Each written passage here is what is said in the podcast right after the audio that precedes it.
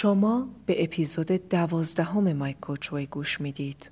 پاولو کوئلو میگه تنها یک چیز است که دستیابی به آرزویی را غیر ممکن می کند و آن یک چیز ترس از شکست است. نه تنها کوئلو بلکه خیلی ها از ترس به عنوان قاتل آرزوها یاد می کنند. شما کدوم قسمت از تقدیر و سرنوشتتون رو به خاطر ترس از دست دادید و براش هدف گذاری نکردید و نتونستید تجربهش کنید؟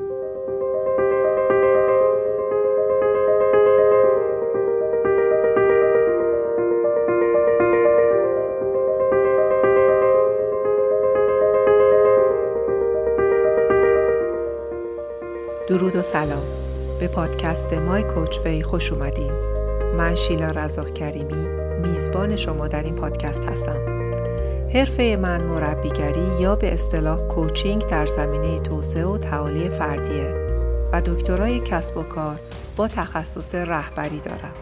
هدف از این پادکست روشن کردن مسائلیه که معمولا هممون توی زندگی باهاشون دست و پنجه نرم می‌کنیم. و یاد دادن روش خودمربیگری. خیلی خوشحالم که توی این راه با هم همراه میشیم.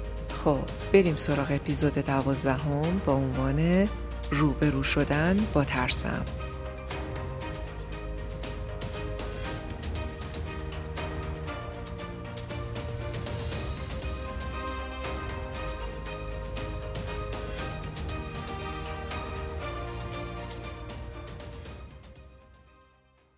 ببینید من به شما قول میدم اگه تمرینات این اپیزود رو متعهدانه انجام بدید یه دگردیسی توی کیفیت زندگیتون پیش میاد. اما قبل از اینکه بحث اصلی درباره موضوع این اپیزود رو شروع کنم خواستم تشکر بکنم از تمام دوستان و شنوندگانی که با نظرات و نقدهای سازندشون در جهت بهبود کیفیت پادکست مای کوچوی کمک می‌کنن. واقعا از همتون سپاسگزارم و باز هم مشتاقانه منتظر نظرات همه شما عزیزان هستم. یکی از انتقاداتی که دریافت کردم انتقاد از عدم اعلام رفرنس مطالب پادکست بود.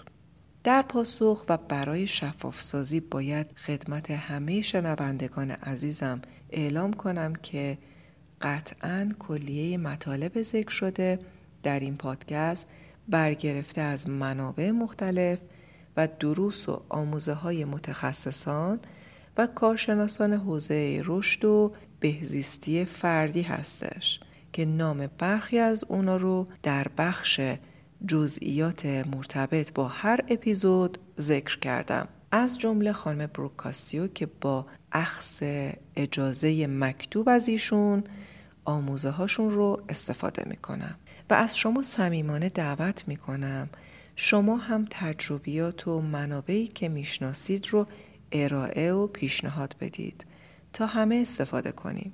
حالا با توجه به این مقدمه بریم سراغ موضوع ترس که یکی از عمومی، اصلی و اساسی ترین موضوعات خودمربیگریه. احتمالا در مورد فرایند و مکانیزم ترس خیلی خوندید یا شنیدید و اطلاعاتی دارید. توی این اپیزود قصد دارم با مثال ترس رو کوتاه تعریف کنم. در همین حد که بدونیم وقتی میترسیم به طور طبیعی یه دفعه آدرنالین توی بدنمون ترشح میشه و ماهیچه هامون یهو منقبض میشن و ما آماده برای یک عکس عمل سری میشیم. خیلی هوشیارتر میشیم و یه انرژی محرک در ما به وجود میاد که می‌تونه این انرژی ما رو از خطر بیرون ببره و نجات بده. این ترس برای اجداد قارنشین ما لازم و حیاتی بود. یعنی مسئله مسئله مرگ و زندگی بود. در حالی که توی زندگی مدرن امروزی این نیاز به اون صورت که هر لحظه امکان داشته باشه که یه حیوان درنده ای به ما حمله کنه وجود نداره. ولی ما دقیقا با همون مکانیزم داریم عمل می‌کنیم و به ترسامون پاسخ میدیم. مثلا وقتی داریم گروه های مجازیمون رو چک می‌کنیم و یهو می‌بینیم که کسی خلاف نظر ما رو نظر میده یا مخالفت می‌کنه یا شماتت می‌کنه احساس می‌کنیم که بهمون حمله شده و کورتیزول و آدرنالین ترشح میشه و بدن به شیوهی که بلده می‌خواد دفاع و محافظت کنه. مواجهه شدن با این شرایط برای نویسنده های حرفه‌ای یه مسئله دائمیه. با شوق و ذوق اثری خلق می‌کنن که مسلما بیعیب هم نیست و یهو مواجه میشن با یک حجم نقد. و البته نقد بیغرز و حرفه‌ای باعث رشد کار میشه. اما گاهی هم پیش میاد که جلسات نقد جوریه که نقد کنندگان نویسنده رو به توپ میبندن و به قول استاد عزیزم آقای جزینی نویسنده ظرف چند دقیقه تبدیل به برف شادی میشه. ولی آیا این مسئله واقعا مسئله مرگ و زندگیه؟ کسی واقعا جونش به خطر میفته و کشته میشه؟ یا اینکه این احساس فقط ناشی از یک فکره؟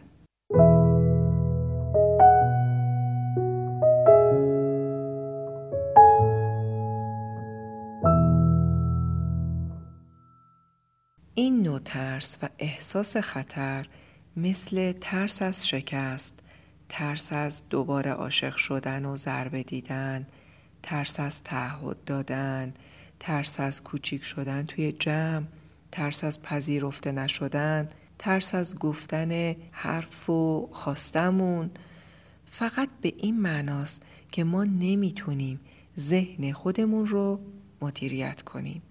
منظورم اینه که افکاری که ما داریم انتخابشون کردیم دارن ترس به وجود میارن. این ترس داره مانع از شکست و پیشرفت ما میشه و دنبالش کاهش اعتماد به نفس رو داره تقویت می‌کنه و تاثیرات طولانی مدتش از استرس تا افسردگی خستگی دائم و مسکین شدن و کنج مسکن نشستن ادامه داره. پس این ترس دیگه ترس ارزشمند و قابل احترامی نیست. خیلی کارگشاست که ریشه ترس هامون رو پیدا کنیم و بفهمیم و الگوی تکرار شوندهشون رو ببینیم چی هستن. شناسایی ترس هامون یکی از اقدامات اساسی در راه رشد و سلامت روح و روانمون هستش. و البته شکوندن چهارچوب های نهادینه شده توی افکارمون کار آسونی نیست.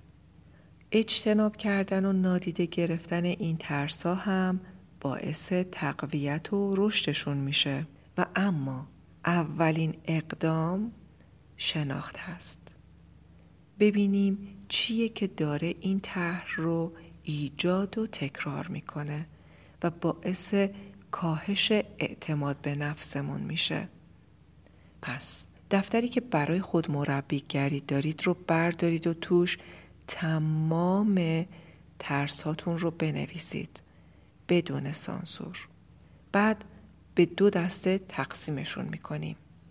ترسایی که اقلانی هستن ترسایی که غیر اقلانی یا غیر منطقی هستن.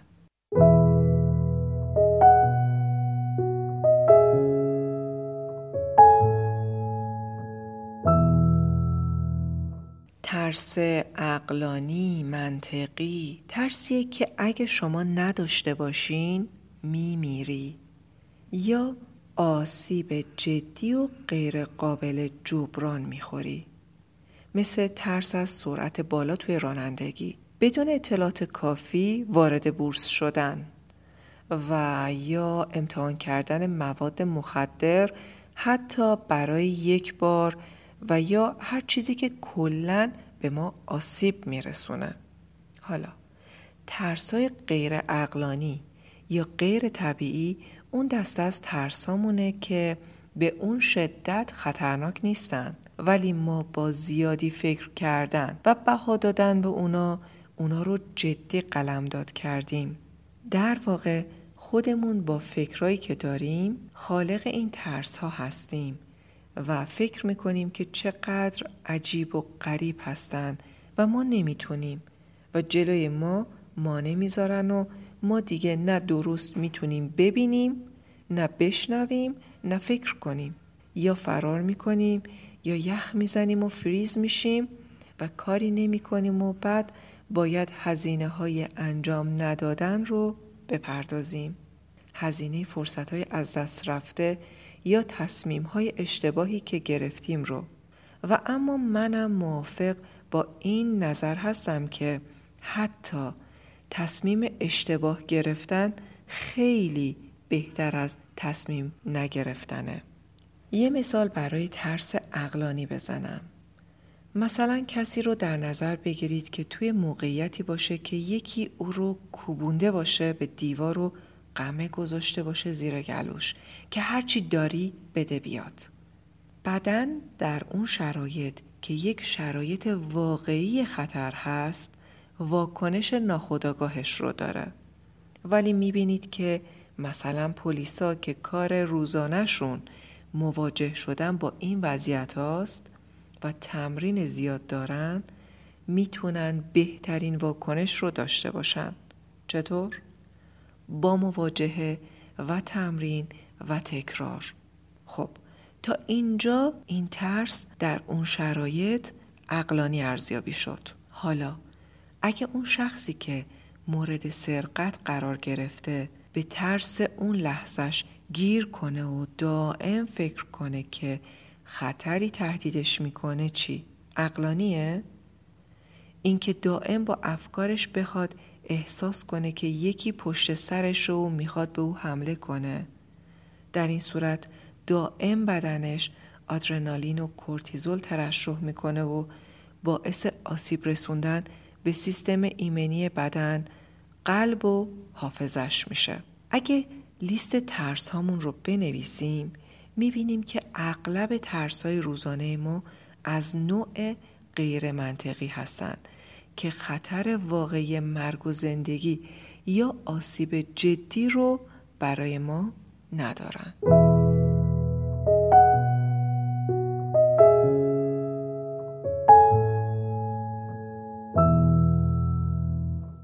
و اما نکته مهم اینجاست پذیرفتن اینکه چه منطقی و اقلانی چه غیر منطقی ترس بدون استثنا جزی از زندگی همه ماست و یه بخشی از زندگی اونم نه برای متوقف شدن بلکه برعکس برای رشد و عبور از دروازه هاش دروازه هایی که اغلب فکر ترس می‌سازه نه خود اون عمل یادتون میاد زمانی که بچه بودیم فکر آمپول خوردن خیلی ترسناک و دردناکتر از خود درد آمپول بود؟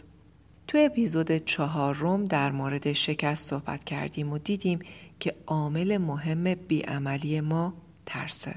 مجدد به لیستمون نگاه کنیم.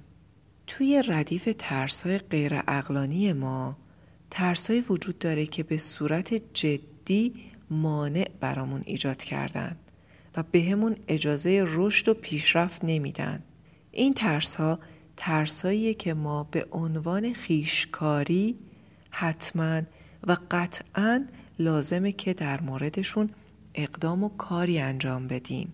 مثلا اگه ترس از سوسک باعث بشه که شخصی نتونه دستشویی بره و آسیب جدی داره به کلیاش میرسونه بهتره بدونه که مواجه شدن در معرض قرار دادن خودش با سوسک و گذر از این ترس جزء خیشکاری های زندگیشه ولی اگه شخصی فقط از این جونور کثیف چندشش میشه و دوست نداره توی ظرف یا تخت خوابش باشه این خیلی طبیعیه کشف عواملی که باعث ایجاد اختلال در زندگیمون شدن مثل ترسامون از جمله خیشکاری های ما هستن.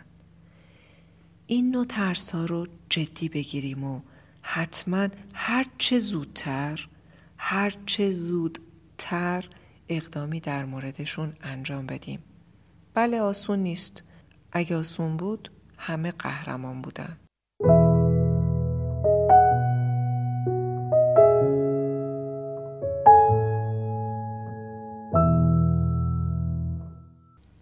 توی این اپیزود درباره چگونگی کارکرد ترس هامون باتون صحبت کردم و اینکه چطور می‌تونیم با شناسایی ترس هامون ازشون به نفع رشد خودمون استفاده کنیم و خیشکاریمون رو پیدا کنیم. امیدوارم این اپیزود براتون دریچه های جدیدی باز کرده باشه برای نگاه نو و تلنگری باشه برای کشف نکته های ارزشمند و عملی که ازشون استفاده کنید و از همین امروز تفاوت خطر واقعی و فکرهایی که فقط زایده ذهن ناخودآگاه ماست رو از هم تفکیک کنیم و با تمرین و ممارست زندگی که استحقاقش رو داریم برای خودمون خلق